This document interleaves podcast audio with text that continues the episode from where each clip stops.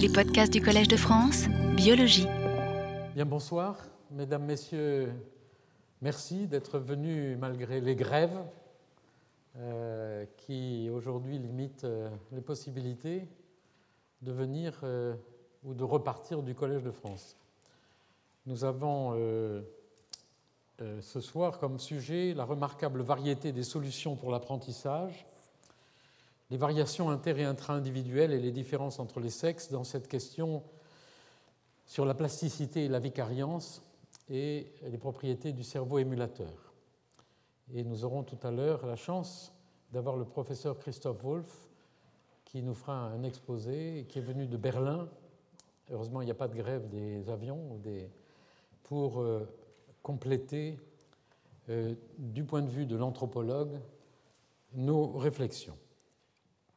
Je vous rappelle très rapidement qu'un des sujets importants de notre travail cette année consiste à essayer de comprendre les bases neurales de la vicariance et je, ne ferai pas de résumé des deux cours précédents, mais je vous montre simplement ces images que j'ai montrées lors du premier cours qui euh, rappellent un travail que nous avions fait avec euh, Jeffrey Melville Jones il y a quelques années sur le fait que le cerveau peut substituer un système à un autre, et en particulier le fait qu'on peut remplacer des réflexes déficients par d'autres éléments du répertoire oculomoteur, comme la saccade oculaire ou la poursuite.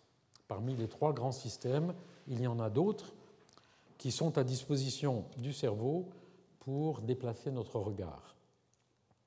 Et je vous avais euh, mentionné cette expérience faite avec euh, Jeffrey Melville Jones, grand spécialiste du système vestibulaire, et Annick Beguet, qui avait accepté de porter ces prismes de Dove qui inversent le sens apparent du monde visuel. Lorsque je tourne la tête vers la, vers la droite, le monde visuel, lorsqu'on porte ces prismes, au lieu de tourner à gauche, en sens contraire du mouvement de la tête, se met à défiler à deux fois la vitesse de la tête vers la droite et par conséquent, les réflexes de stabilisation du regard sont complètement non fonctionnels.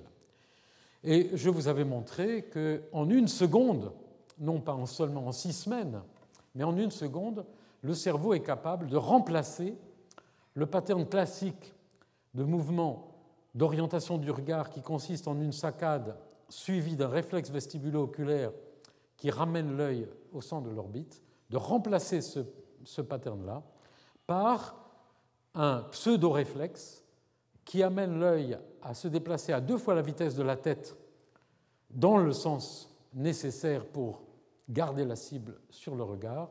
Et ce mouvement, créé par le cerveau en une seconde, est constitué des systèmes saccadiques ou de poursuite rapide, c'est-à-dire qu'en une seconde, le cerveau a inhibé le système non fonctionnel, il a remplacé par deux éléments du répertoire sensorimoteur. C'est un des aspects de la vicariance, et nous avons dans les cours précédents évoqué d'autres mécanismes. Et les thèmes du cours aujourd'hui seront les suivants.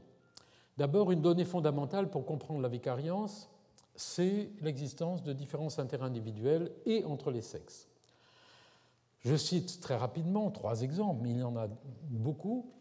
Paillard, Jacques Paillard, avait insisté et démontré que dans des tâches de perception d'intégration multisensorielle ou motrice, certains sujets sont plus visuels, c'est-à-dire vont utiliser plus la vision, d'autres vont utiliser plus les kinesthèses, la proprioception.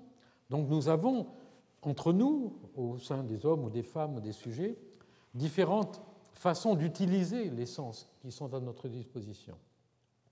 Michel Lacour, à Marseille, a montré que lorsqu'on fait des lésions des, capteurs vestibulaires, la compensation des déficits liés à, cette, à cette, ces lésions peut être faite chez les sujets soit en utilisant la vision plus que d'usage, soit en utilisant les informations corporelles, là aussi, des différences interindividuelles dans la mise en place de cette compensation de lésions. Nous avons montré dans les années précédentes, et je vais revenir peut-être un petit peu dessus, euh, non pas seulement aujourd'hui, mais dans les autres cours, sur le fait que les femmes préfèrent, dans les tâches spatiales, des stratégies égocentrées, les hommes des stratégies allocentrées, je vais revenir dessus. Deuxièmement, l'expérience modifie l'anatomie et le fonctionnement du cerveau, j'en donnerai quelques exemples. Troisièmement, l'imagerie cérébrale, mentale pardon, et l'émulation mentale peuvent induire des modifications du cerveau au même titre que l'expérience. Et je terminerai par un modèle un peu particulier qui m'intéresse beaucoup aujourd'hui, qui est un modèle de vicariance dans l'apprentissage sensorimoteur que j'appelle l'adaptation duale. Je vais commencer en résumant un certain nombre d'arguments qui démontrent aujourd'hui de façon extrêmement intéressante et scientifique les différences entre les sexes. C'était un sujet qui était peu politiquement correct il y a encore quelques années, mais qui est l'objet aujourd'hui d'un champ d'investigation extrêmement important et sérieux, et ça vaut la peine de se pencher un peu là-dessus, car cela veut dire que nous n'allons pas utiliser des processus vicariants dans la compensation des lésions ou dans l'apprentissage de la même façon. Deux livres que vous pouvez consulter, Sex and Cognition de Doreen Kimura, auquel j'ai emprunté un certain nombre des images que je vais vous montrer, et un autre livre, Melissa Heinz, Brain and Gender, qui sont des livres récents et excellents et tout à fait scientifiques. Premièrement, nous savons maintenant que les cerveaux des hommes et des femmes n'ont pas la même distribution de volume. Pas qu'ils soient soit plus petits, soit plus grands, mais il n'y a pas la même distribution. Et voici une image extraite d'un article publié dans la très sérieuse revue Nature Reviews Neuroscience en 2006 par Larry Kyle, Why Sex Matters for Neuroscience. Et vous voyez ici les structures qui sont plus grandes euh, dans le cerveau des femmes euh, qui sont euh, en bonne santé et qui sont en rouge. Donc vous voyez toutes ces structures pariétales, etc., notamment le cingulum, et en bleu les structures qui sont plus larges chez l'homme, et vous retrouvez les structures aussi du lobe temporal, hippocampe, etc. Donc il y a bien des différences anatomiques, et évidemment tout cela, ce sont des données globales moyenne, avec d'immenses variations, il faut insister beaucoup là-dessus. Une asymétrie du cortex pariétal serait-elle à l'origine des différences entre les sexes? Vous voyez que j'ai mis deux points d'interrogation.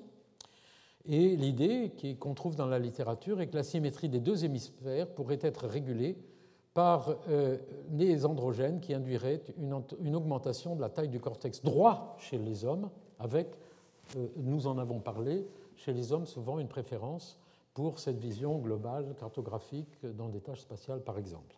Donc il y a une littérature actuellement sur ces questions et euh, j'ai déjà montré cette euh, diapositive sur les tâches spatiales d'une imagerie cérébrale faite et publiée dans Nature Neuroscience en 2000, dans laquelle les sujets ont donné des tâches de navigation dans des mondes virtuels et ont montré que les femmes activaient plus, volontiers euh, ce réseau pariéto-frontal impliqué dans la perception égocentrée, dans la mémoire et la perception égocentrée, alors que les hommes activaient plus volontiers et plus souvent des structures comme l'hippocampe par exemple. Il y a beaucoup d'autres travaux plus récents.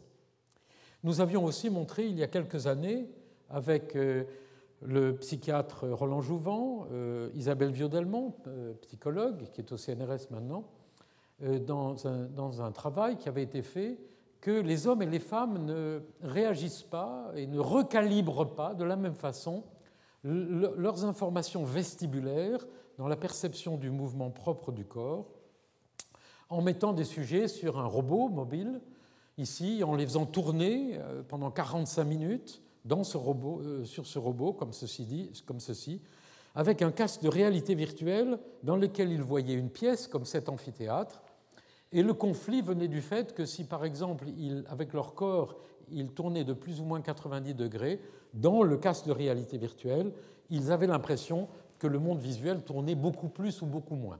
Nous introduisions un conflit visio-vestibulaire qui exigeait éventuellement une recalibration perceptive, et nous avions montré à l'époque qu'il y avait une différence de recalibration perceptive entre les hommes et les femmes, et en plus, il y avait et c'était l'originalité du travail euh, d'Isabelle, une différence importante entre les hommes anxieux ou pas anxieux et les femmes anxieuses non anxieuses. Il y avait donc une, à l'époque une intéressante interaction entre ces différences entre les hommes et les femmes et l'anxiété. Et vous savez que l'anxiété spatiale, l'agoraphobie, c'est surtout, on la trouve surtout chez les femmes, etc. Donc il y avait là déjà, il y a là aussi une littérature intéressante à ce sujet. Nous avons depuis, avec, et je, résume, je, passe très rapidement dessus, avec Simon Lambray, qui, qui, a fait sa thèse dans notre laboratoire et qui est maintenant psychiatre à la salle pétrière, d'ailleurs, après une carrière très brillante, nous avions fait une expérience dans un supermarché d'orientation, c'est une expérience très très compliquée qui avait été imaginée par Simon dans lequel il y avait aussi euh, de très intéressants résultats qui montraient des différences entre hommes et femmes dans les tâches d'orientation, euh, dans euh, la capacité d'utiliser en particulier les repères pour s'orienter ou se réorienter dans les supermarchés. Et récemment, nous avons actuellement un travail en cours de publication, puisque au Collège de France, on enseigne la, recherche en train de se faire, fait avec nos collègues euh, Martha Goje, il y a une petite faute d'orthographe ici, Albert Potsma, qui sont des collègues de Hollande, euh, sur les différences entre les hommes et les femmes dans une tâche de navigation dans une ville virtuelle, avec des résultats extrêmement intéressants que je n'ai pas le temps de vous résumer, et qui avait été commencé avec la ville Magnapolis, qui avait été construite par euh, Panayota Panayotaki, une excellente psychologue qui depuis a quitté le laboratoire. Euh, très rapidement, ce que vous pourriez trouver dans les livres de Uemura sur les différences entre les hommes et les femmes, et c'est intéressant pour nous de le rappeler aujourd'hui, la rotation mentale, les hommes sont meilleurs que les femmes. Dans des tests comme celui-ci, par exemple ici, le, sujet doit identifier toutes les, figures identiques à celle de gauche. Donc on montre une figure comme celle-ci et on dit au sujet, vous allez identifier là dans cette liste toutes celles qui sont identique à celle-là, et en principe, les dames dans cette salle devraient le faire un peu moins rapidement que les hommes. Euh, même chose avec le paradigme classique de euh, Shepard et Cooper. On montre un objet comme celui-ci et on dit je vous demande d'identifier les objets ici qui sont identiques à celui-là alors qu'ils ont été tournés. En effet, vous savez que si on montre deux objets à quelqu'un et que l'un est tourné par rapport à l'autre, si je vous demande de les comparer, vous allez mettre un temps normalement proportionnel à l'angle que font ces deux objets pour dire si ces deux objets sont identiques ou pas, c'est-à-dire comme si vous faisiez en quelque sorte une rotation mentale d'un objet par rapport à l'autre. C'est le fameux paradigme de Cooper et Shepard. Même chose ici euh, sur d'autres tâches euh, d'identification d'objets. Les hommes sont meilleurs que les femmes ou plus rapides, peut-être pas, pas, pas toujours sur la performance, mais quelquefois sur la rapidité pour le changement de point de vue, rotation mentale dans l'espace par exemple, quelle est l'orientation de la poupée Et ça fait penser évidemment euh, aussi au test euh, des trois montagnes de Piaget, des choses comme ça. Les hommes sont plus performants dans des tâches de rotation mentale pour trouver par exemple une plateforme cachée dans le labyrinthe de Maurice virtuel, qui est un test classique chez le rat euh, pour l'hippocampe, mais qui a été développé chez l'homme dans des modèles de réalité virtuelle. Par contre, il n'y a pas de différence, et c'est ça qui est très intéressant, dans des, labyrinthes à huit branches. Donc, dans ces tâches spatiales, il y a des différences qui sont encore d'ailleurs à, exploiter parce que ces résultats sont souvent très variables et c'est un sujet encore euh, qui mérite l'exploration. Les garçons sont plus performants pour un transfert du virtuel au réel. Dans le labyrinthe locomoteur de Kiel, ce sont des tâches euh, qui ont été publiées. pour ceux qui sont les spécialistes, je cite à chaque fois bien sûr les, les articles dans lesquels vous pourrez trouver les détails expérimentaux de ces tests, mais ce qui est intéressant pour nous, c'est l'ensemble du paysage. Alors les femmes, elles, sont meilleures dans un très grand nombre de tâches cognitives, je m'empresse de le dire. Euh, pour, par exemple, je n'en donne que deux exemples, ne comptez pas le nombre d'exemples que j'ai donnés pour les hommes et les femmes, euh, de façon à ce qu'on soit bien sûr qu'on équilibre les chances. Euh, les femmes sont meilleures pour identifier les objets qui ont bougé, c'est le jeu des sept erreurs d'un journal très connu, dans lequel on montre deux images, on dit quels sont les objets qui sont différents, les, les dames sont meilleures que, que, nous.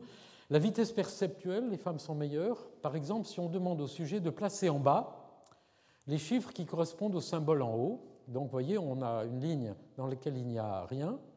Ici, on a une ligne dans laquelle on fait un appariement de symboles et de chiffres.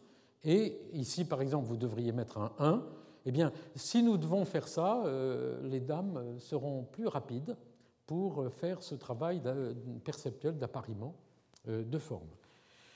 Et euh, bien sûr, ce qui est intéressant dans les neurosciences modernes, c'est le fait que nous avons maintenant des données d'imagerie cérébrale ou de neurologie qui permettent éventuellement d'identifier les structures du cerveau qui permettraient de faire ce genre de tâches. Les femmes sont meilleures pour toute tâche qui peut être faite avec une médiation verbale. C'est une façon élégante de dire que nos compagnes euh, savent bien utiliser le verbe. Les femmes sont meilleures à mémoriser des formes signifiantes et qui peuvent être nommées.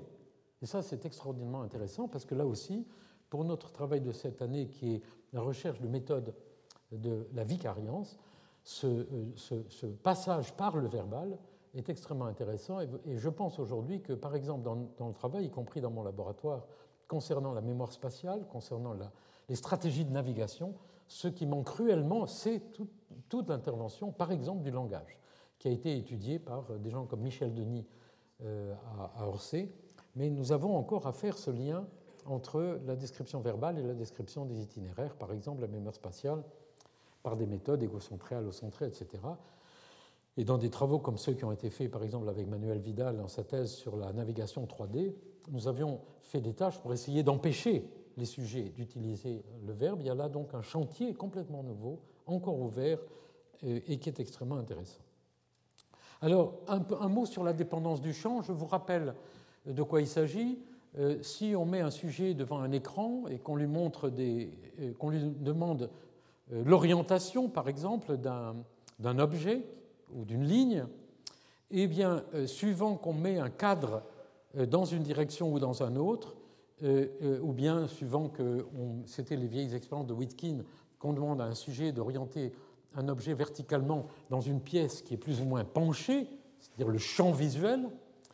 Et il a été montré il y a très longtemps que euh, nous sommes plus ou moins dépendants du champ visuel dans des tâches comme celle d'orienter une ligne dans l'espace.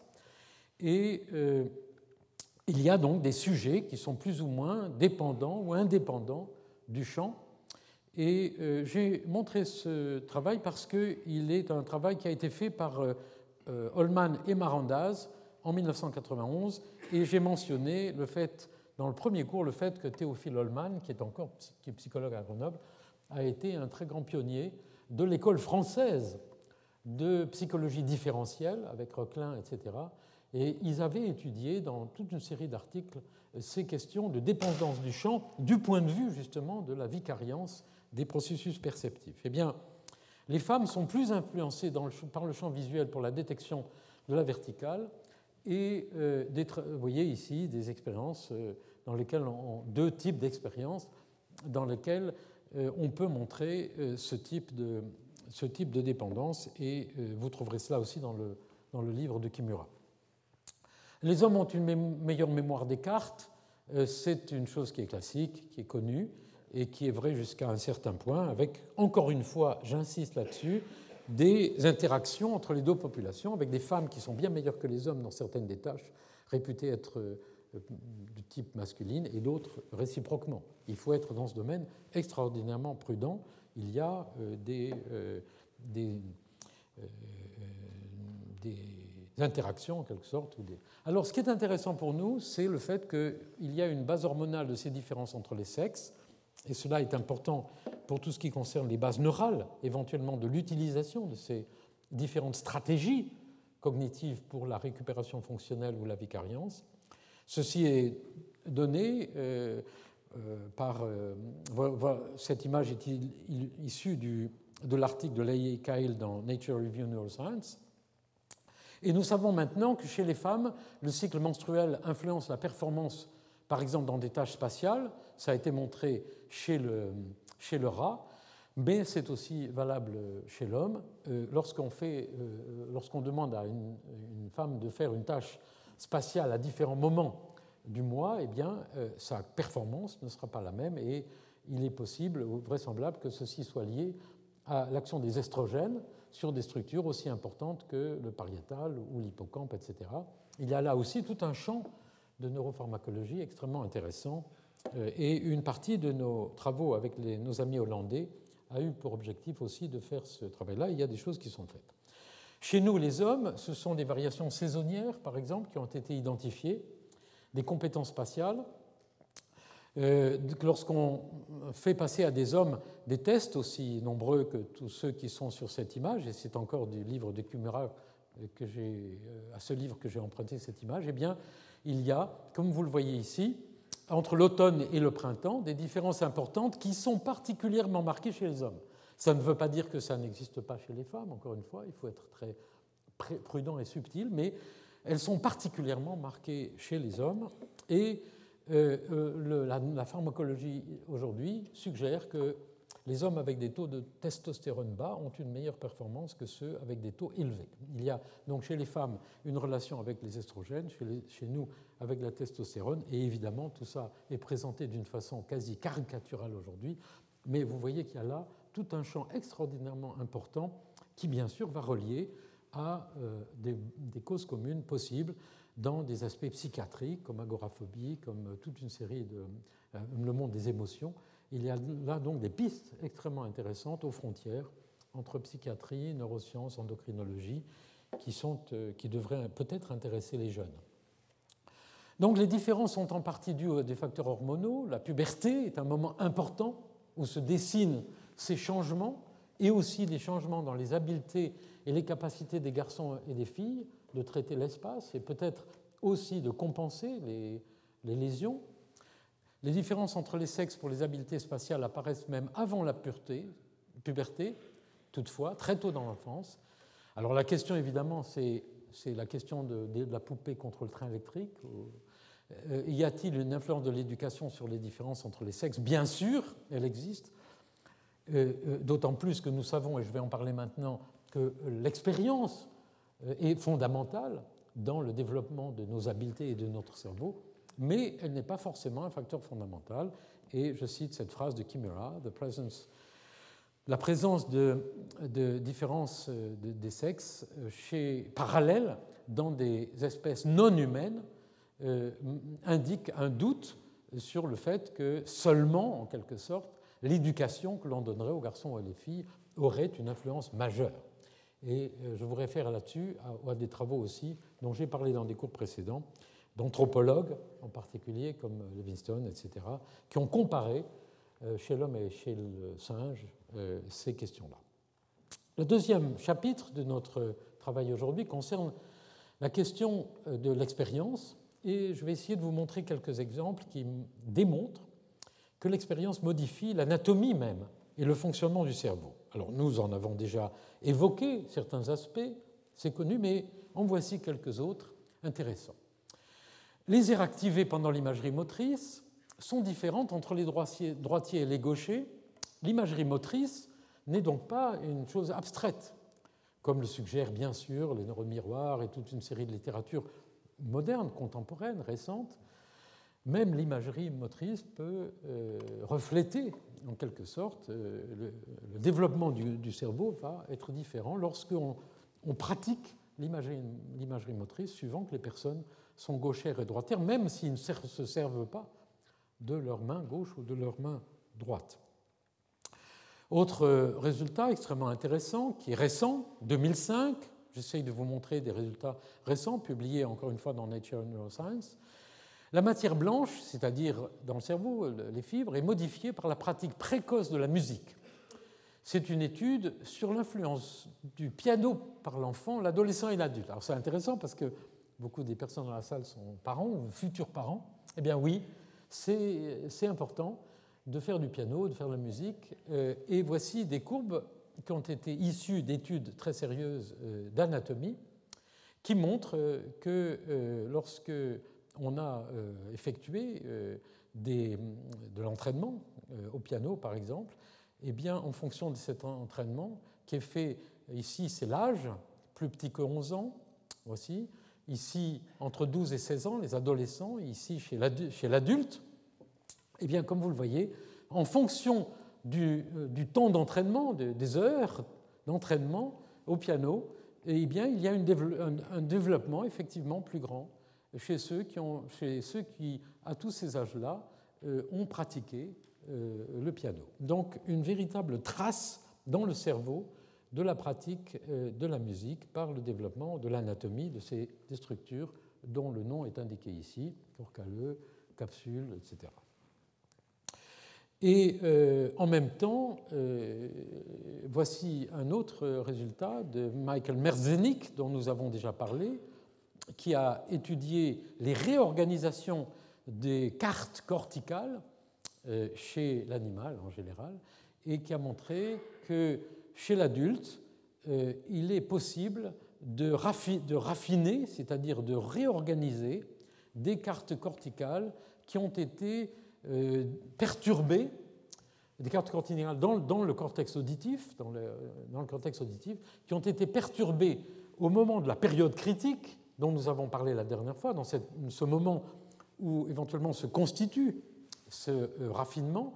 Si à, ce moment-là on fait entendre à l'animal euh, un, bruit très intense ou des bruits qui, qui l'empêchent d'effectuer ce raffinement qui est fait au moment de la période critique, eh bien, chez l'adulte, il est possible, par l'entraînement actif dans différentes, à différentes fréquences, etc., de réorganiser, de compenser en quelque sorte, et c'est ça qui nous intéresse, les déficits de ce qui a été lésé ou empêché dans la période critique. Et ceci nous ramène à ce qui a été très, très brillamment montré euh, dans le séminaire la dernière fois par euh, notre collègue euh, Jean-Marie Liedot.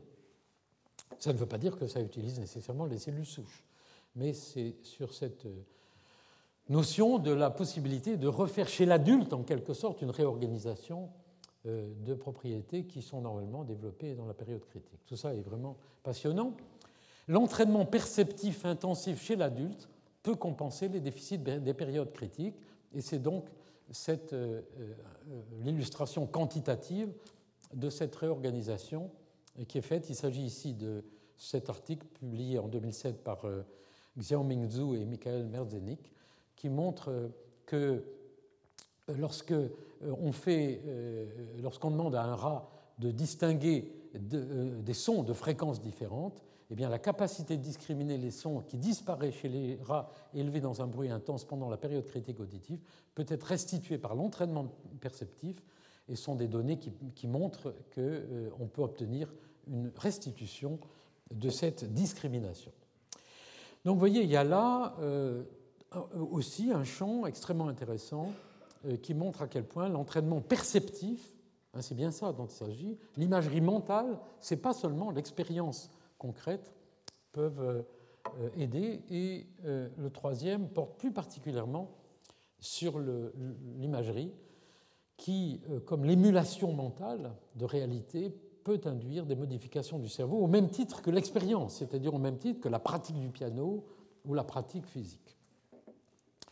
Alors je vous rappelle ce schéma que je vais vous montrer euh, lors du dernier cours, qui est euh, un schéma euh, qui suggère malgré tout une différence dans les circuits qui sont impliqués dans la perception et l'imagination et euh, ce qui veut dire pour nous que ce n'est pas évident que l'imagination simplement puisse avoir les mêmes effets que la perception ou l'expérience pratique. Il y a des différences et des euh, similarités entre les réseaux impliqués dans la perception visuelle ou dans l'imagination, mais malgré cela, comme vous allez le voir, la simple imagination va permettre des modifications importantes. Euh, voici une diapositive que j'ai fait plus particulièrement pour notre collègue et ami Daniel Benquin, mathématicien, qui travaille euh, dans notre laboratoire et avec nous et nous apporte euh, ses connaissances. Dans ce domaine, le volume de matière grise augmente avec l'ancienneté chez les mathématiciens. Et voici donc une image obtenue par cette équipe. C'est aussi un papier récent de décembre 2007 qui est publié dans le Journal of Neuroradiology et qui montre que la quantité de matière grise, c'est-à-dire de neurones, hein, c'est le volume, c'est la quantité de neurones, la matière grise, augmente en fonction du temps passé. Euh, le mot académicien ici, ça ne veut pas dire que les sujets étaient des académiciens, mais ça voulait dire qu'ils étaient des mathématiciens euh, académiques au sens de universitaire. Donc le temps passé à ses euh, collègues à faire des mathématiques. Donc plus ils avaient au cours des années passer de temps à faire des mathématiques, donc à utiliser leurs connaissances et à aller chercher ces créatures mathématiques, plus il y avait un développement de la matière, grise, avec en plus une différence intéressante dans cet article, que, à savoir que certaines des régions sont plus impliquées dans la, dans, comme le, le, lobe pariétal bilatéral et le lobe frontal inférieur dans, chez ceux qui ont fait surtout de l'arithmétique. Et ceux qui ont fait des euh, mathématiques qui impliquent plus particulièrement l'imagerie visuospatiale, comme c'est le cas des géomètres, eh bien, euh, euh, activeraient d'autres régions. Donc ça, c'est aussi très intéressant, car ça nous indique le fait que l'utilisation mentale de ces processus, la recherche de ces, concepts mathématiques suivant les disciplines et suivant donc les, réseaux qui vont être utilisés par nos collègues, vont développer le cerveau un petit peu. On retrouve aussi les résultats qui avaient été obtenus par Eleanor Maguire sur les chauffeurs de taxi londoniens, dont l'hippocampe euh, est plus gros que la plupart de nos hippocampes à nous. L'apprentissage perceptif par imagerie mentale, euh, il y a euh, un papier que je voulais vous citer aussi, qui est très récent, de 2009, de Fred Mast, qui est un psychologue qui travaille beaucoup aujourd'hui sur ces questions. Et ici, on demande aux sujets de détecter, on leur montre des, groupes de lignes verticales, comme ces trois lignes ici, et on leur demande de dire est-ce que la ligne du milieu est décalée vers la droite ou vers la gauche par rapport aux deux autres? Donc c'est une tâche purement euh, perceptive. Et euh, vous voyez qu'ici, on, on a une amélioration euh, de la performance. Il ne s'agit pas d'imagerie cérébrale pour le moment, Fred va commencer à en faire. Il s'agit d'un effet, si vous voulez, de simplement comportemental de cet effet de l'entraînement perceptif.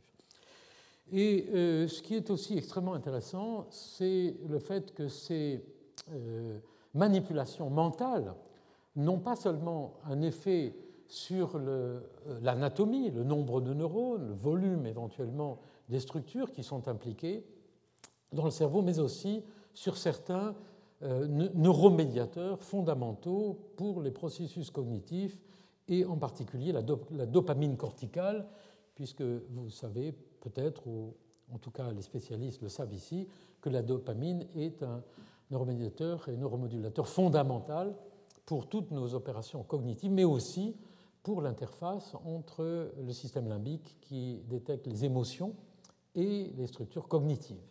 Et en particulier, euh, dans ce travail publié en 2009 dans Science, donc vous voyez, il s'agit d'un travail extrêmement récent, il a été montré que l'entraînement par imagerie mentale influe sur la euh, quantité, sur la mémoire de travail, mais avec, c'est une tâche de mémoire de travail qui a été employée. Hein. la mémoire de travail, c'est c'est ce euh, des types de tâches dans lesquelles on demande à quelqu'un de se rappeler un numéro de téléphone. Enfin, c'est la mémoire qui entretient dans notre cerveau les données pendant un certain temps, et c'est en particulier la fonction de structures comme le cortex préfrontal dorsolatéral, etc. Eh bien, euh, vous voyez ici ce diagramme euh, qui montre la relation entre la dopamine, le récepteur D1, avant et après l'entraînement et avant l'entraînement. Et vous voyez que euh, cette augmentation qu'il y a, qui est concomitante d'ailleurs avec des augmentations d'activité cérébrale, et voici euh, une autre illustration de euh, ce travail, de, ces variations, de ces augmentations éventuellement, ou de ces variations, en général des augmentations de D1 dans d'autres structures comme du cerveau, dans le lobe frontal, ventrale, dorsale, etc. Par conséquent, l'imagerie mentale euh, induit euh, des modifications non seulement anatomiques, mais aussi euh, neuropharmacologiques extrêmement importantes, même s'il n'y a pas d'action motrice réelle. Et encore une fois, ce qui est intéressant pour nous, c'est, et nous en parlerons dans, dans, le cours de la prochaine fois, c'est pour comprendre comment ce type de manipulation mentale, d'entraînement mental, pourrait éventuellement aider des patients neurologiques ou des enfants qui ont des lésions euh, d'origine génétique à compenser leur déficit.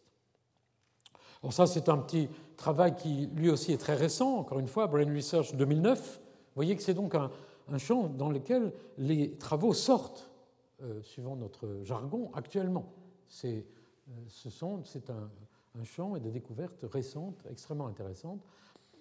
C'est un travail dans lequel les sujets ont fait faire à leurs patients un simple mouvement du pied pour activer les aires motrices et ils ont manipulé, donc la variable manipulée ici, c'est l'attention, l'attention au pied, etc. Donc ça n'avait pas vraiment de l'imagerie mentale, mais c'est euh, des tâches dans lesquelles on manipule l'attention à telle ou telle partie du corps, et c'est aussi extrêmement intéressant. Je ne crois pas que je vais avoir le temps de, dans cette série de cours de vous euh, passer en revue euh, ce sur quoi j'avais beaucoup, j'avais fait plusieurs cours il y a quelques années, qui sont les mécanismes attentionnels, sur lesquels d'ailleurs, euh, je pense, Stanislas Dehaene euh, fait des exposés aussi, mais il y a là aussi euh, un champ et une voie extrêmement intéressante qui est la manipulation de l'attention dans les tâches motrices, pour la rééducation en particulier.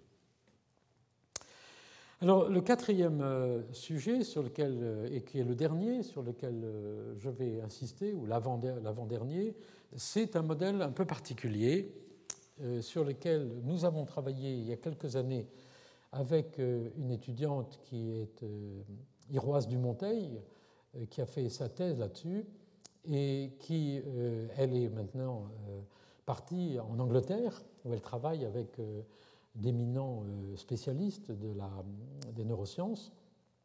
C'est le, le, modèle de l'adaptation duale. Alors de quoi s'agit-il?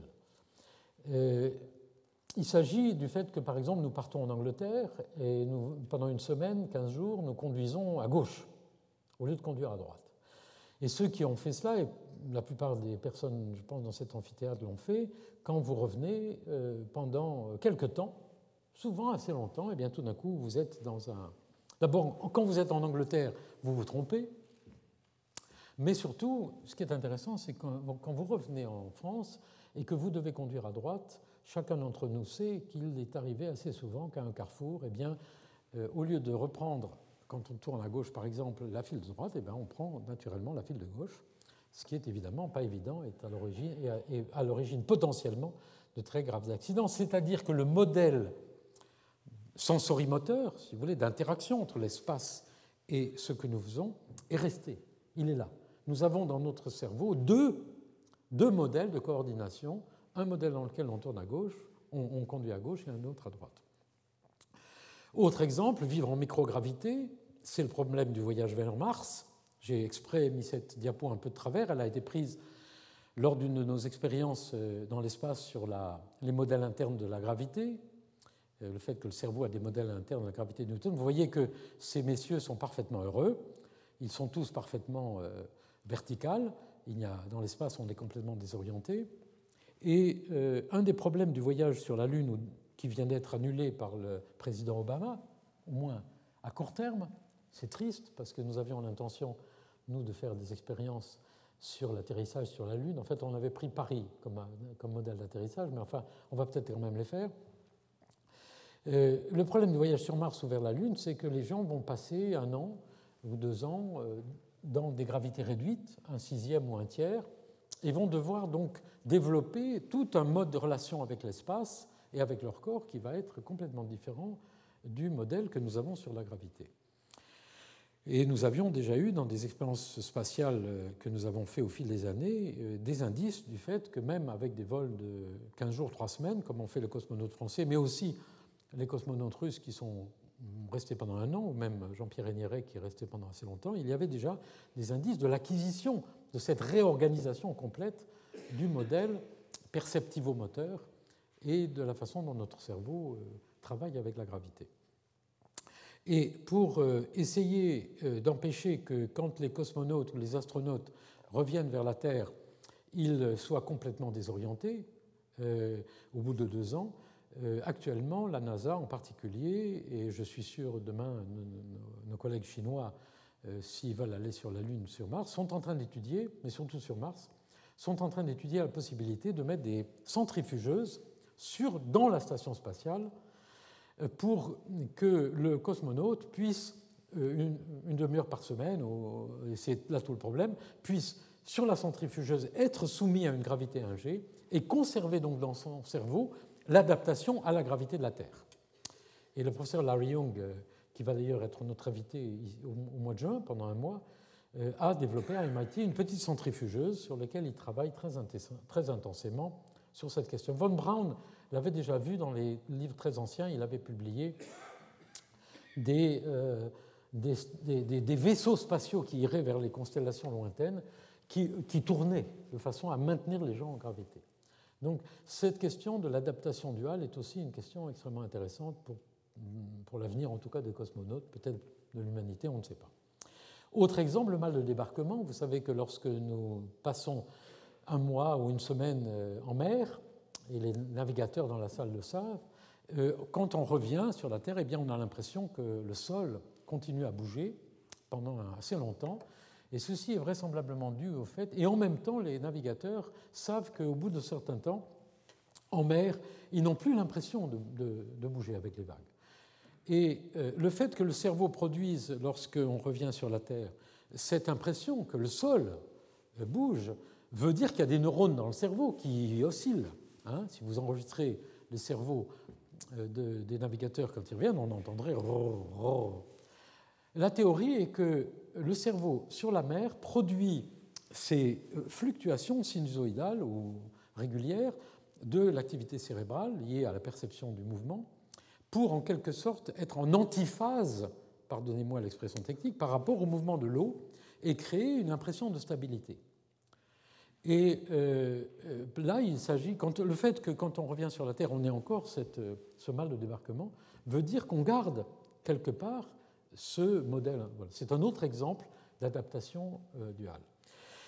Et enfin, tout le problème des conflits sensoriels, c'est-à-dire le fait qu'on peut rester adapté. D'ailleurs, nous, le vivons tous avec les lunettes. Lorsqu'on a des lunettes qui sont des lunettes euh, qui, multiplient le mouvement du monde visuel euh, les, les, Varilux, là par exemple, je ne fais pas de publicité, mais les vers, progressifs, pardonnez-moi, vous pourrez effacer du podcast Varilux, euh, eh bien, on peut les enlever et rester adapté quand même à des interactions entre la, la vitesse de perception du monde visuel et de notre corps. Donc j'ai été un petit peu long pour vous donner un exemple, mais pour vous montrer que cette question d'adaptation double est extrêmement importante et c'est un, modèle qui pourrait être très intéressant pour étudier cette capacité qu'a le cerveau de reconstruire en quelque sorte d'autres modalités, de les conserver ou de jouer entre les différents modes de représentation. Alors, ce qui est intéressant dans l'adaptation duale, c'est qu'elle dépend du contexte. Il y a une littérature, elle n'est pas très grande, c'est pour ça que ça m'intéresse et que nous allons sans doute reprendre des, des recherches sur cette question. Euh, il y a des travaux, vous voyez, 1994, 85, 93, qui montrent que les sujets peuvent stocker deux configurations sensorimotrices et surtout qu'ils peuvent alterner entre ces deux modes en fonction d'indices du contexte dans lequel est formée chaque configuration. Et euh, les indices du contexte, qui peuvent être un contexte personnel, un contexte, une stimulation sensorielle, ils peuvent être intrinsèques à la tâche elle-même, mais cela peut être aussi n'importe quel indice de contexte qui peut aider au passage d'un mode à un autre, et Martin, par exemple, a montré qu'il suffit d'enlever des prismes, parce que euh, ce dont je parlais tout à l'heure des prismes de Dove, qui inversent le monde visuel, qui produisent cette adaptation si rapide du cerveau, euh, induisent le cerveau à, construire finalement un mode d'interaction complètement nouveau. Eh bien, il suffit d'enlever les prismes pour passer d'un mode à un autre, même après six mois d'apprentissage.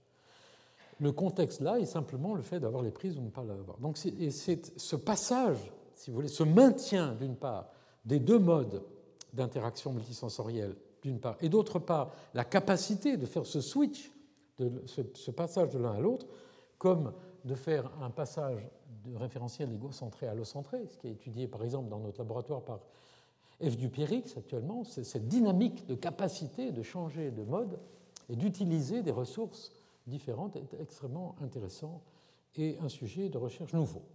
Alors nous avons, avec euh, Iroise Dumonteil, fait un travail avec Panayota Panayotaki aussi, un travail qui est publié, dont, je n'ai pas du tout parlé encore euh, dans, les cours précédents du collège, où je l'avais à peine évoqué, et je vais passer les quelques 10-12 euh, minutes qui, restent à vous résumer un petit peu, vous parler de ça.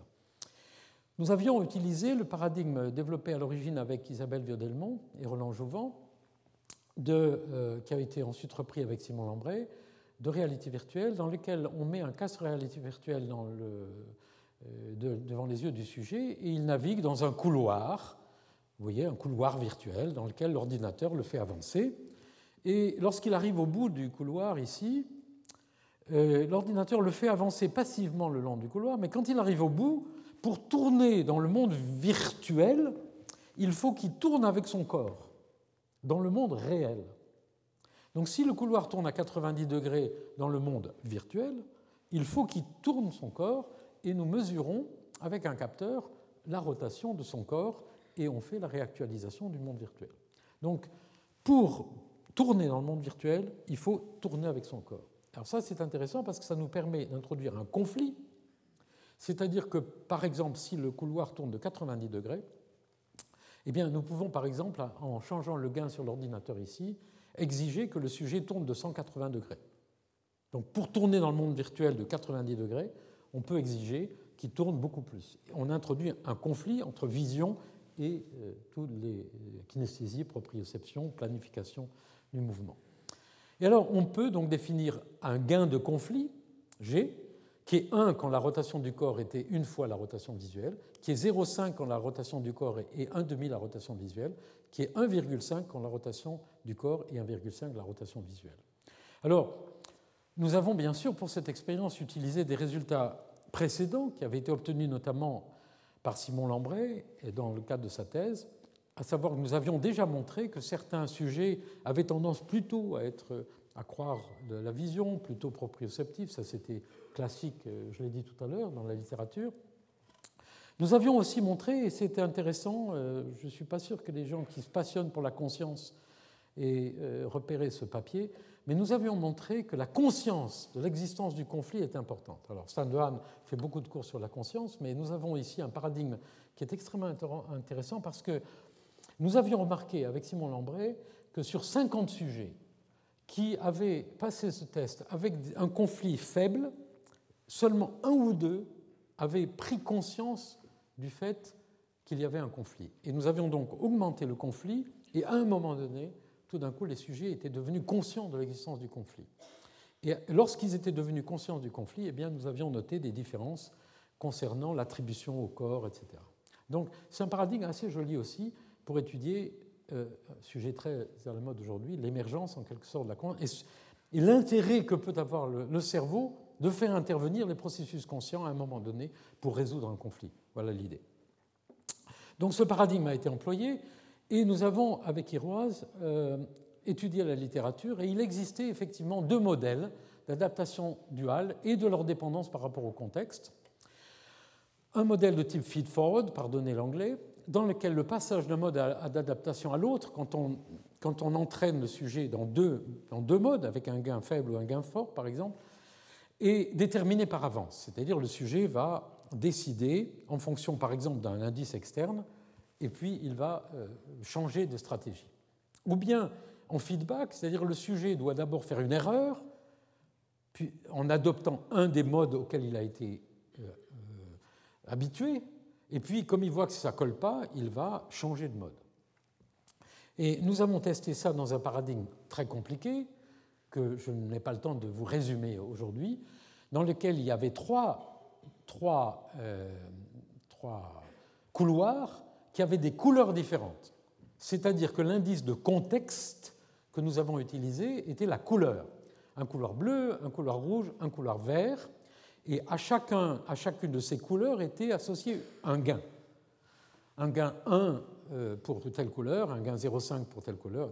Autrement dit, l'apprentissage de la coordination était associé à la perception d'une couleur, indice de contexte. Et l'idée, évidemment, était de faire des, apprentissages et ensuite des, recalls. Et vous voyez ici que le schéma de navigation dans le couloir était un peu plus compliqué que celui que nous avions à l'origine. Donc on a fait quand même un couloir assez complexe. Alors, je n'ai pas le temps d'entrer dans le détail, ce n'est pas ce qui est plus intéressant. Je ne vais pas non plus vous détailler la méthodologie euh, d'analyse, tout ça est dans l'article qui est publié dans Brain Research, les spécialistes pourront regarder.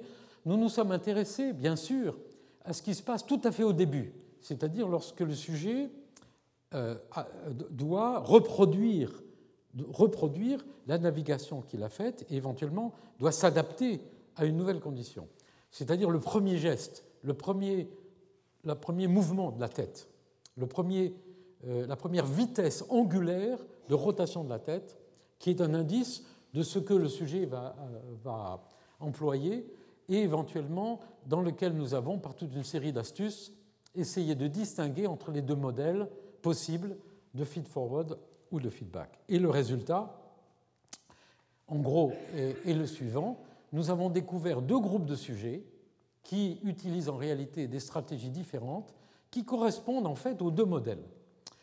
Alors, le fait qu'il y a des, gens qui ont des, stratégies différentes, euh, ça a déjà été étudié. Par exemple, Manuel Vidal avec Matteo Mossio, philosophe d'ailleurs, avait fait très jolies études sur cette question dans le labo, sur des tâches perceptives.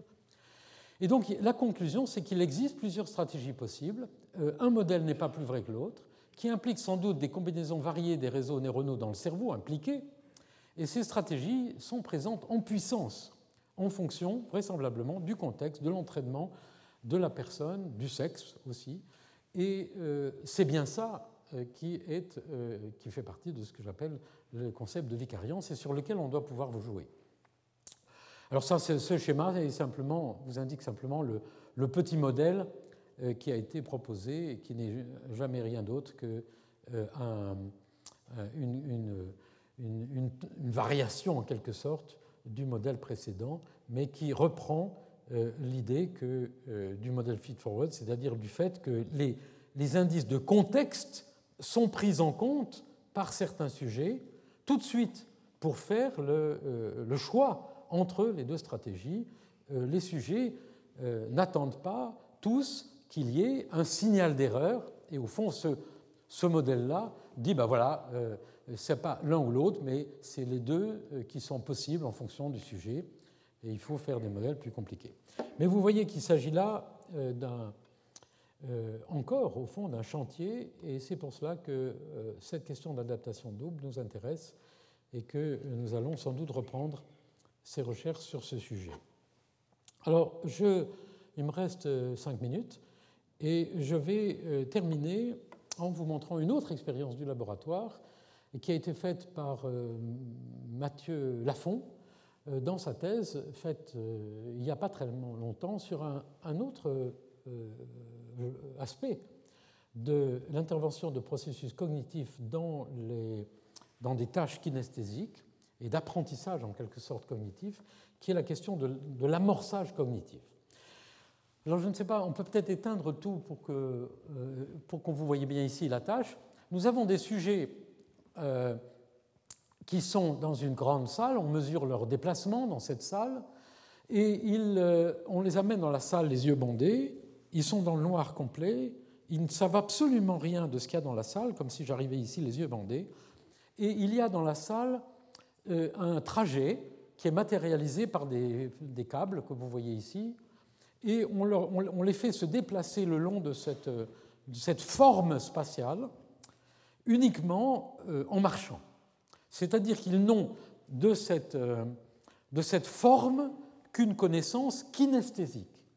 On leur dit pas la forme que ça a, on leur montre rien, et une fois qu'on les a fait marcher sur cette forme qui peut être un hexagone ou un carré ou un octogone, on, leur on enlève tout et on leur demande de marcher en reproduisant la forme. Donc premièrement, ils ont l'indice tactile, kinesthésique, et deuxièmement, on leur demande de marcher voilà, en, reproduisant, la forme et on mesure la trajectoire. C'est donc un test pour voir dans quelle mesure, uniquement avec les kinesthèses, sans la vision et sans rien savoir sur la forme, le sujet peut reconstruire finalement euh, une euh, trajectoire locomotrice.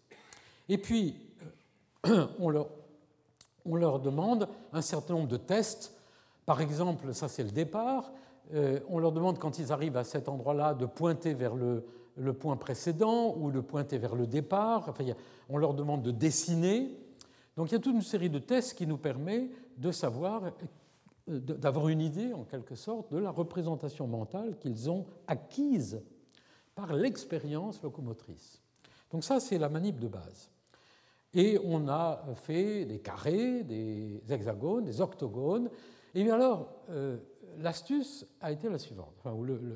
On a ensuite pris un groupe de sujets à qui on a montré, avant d'entrer dans la salle, sur une feuille de papier, un dessin comme celui-ci, comme, euh, comme celui-ci par exemple, ou celui-ci, ou celui-ci, du trajet qu'ils vont percevoir. C'est-à-dire qu'on a fait ce que les psychologues appellent un amorçage cognitif de, de la trajectoire avec l'idée, avec la question posée a été est-ce que l'amorçage cognitif va influencer la capacité par le sujet de se représenter les kinesthèses C'est un peu comme quand vous partez en voyage et que vous avez une carte euh, de l'endroit ou la ville où vous allez avoir, mais là, c'est une, expérience, disons, très, très précise sur cette question-là. Et alors, l'astuce euh, de Mathieu et de l'équipe qui a travaillé sur cette chose-là, avec Ali Micher aussi, ça a été de tromper le cerveau et de montrer au, sujet, par exemple, lorsqu'en réalité il allait suivre une trajectoire qui était un carré, de lui montrer un triangle, ou de lui montrer un carré, mais au lieu d'un carré fermé, un carré ouvert. Donc l'idée euh, là a été de voir si on pouvait influencer vraiment profondément la euh, représentation mentale de cette, forme expérimentée par la, euh, par la kinesthèse en trompant le cerveau et en donnant de fausses informations. Donc, je passe rapidement, mais effectivement, on a mesuré toute une série de paramètres, par exemple le, pointage vers le départ lorsque le sujet devait faire un hexagone ou un, octogone, euh, etc. Et euh, on a trouvé, dans certains cas, des euh, déficits, des modifications extrêmement importantes. Je passe tout de suite aux, aux, conclusions, c'est ça qui nous intéresse.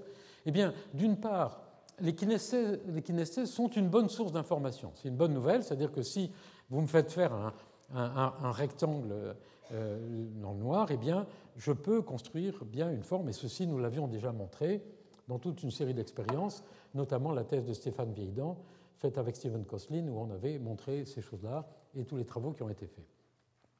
L'effet d'a priori, c'est-à-dire l'amorçage cognitif, n'affecte pas, et c'est ça qui est intéressant, les processus de mise à jour dynamique ni les processus de reproduction motrice. Alors, c'est-à-dire que lorsqu'on demande au sujet de pointer vers les amers précédents, euh, eh bien, euh, on, a pas, on, a du mal à tromper euh, le cerveau. Par contre, cet effet d'amorçage affecte des processus d'inférence spatiale, c'est-à-dire par exemple le pointage vers le départ, parce qu'il suppose de reconstruire vraisemblablement la totalité de la forme. Par conséquent, ou les processus de reproduction par le dessin qui exigent une transformation du codage euh, égocentré, kinesthésique, euh, et un passage à ces représentations éventuellement allocentrées. Donc on, est dans ces, on retombe dans ces problèmes de changement de référentiel qui nous intéressent. Voilà euh, donc un autre exemple, si vous voulez, d'interaction entre l'imagerie mentale et l'expérience, qui sont des paradigmes qui pour le moment ne sont que suggestifs, mais qui sont pour nous intéressants euh, pour nous éclairer en quelque sorte ou nous guider sur les mécanismes possibles de la vicariance. Je vais m'arrêter là pour aujourd'hui. La prochaine fois, nous aborderons la pathologie.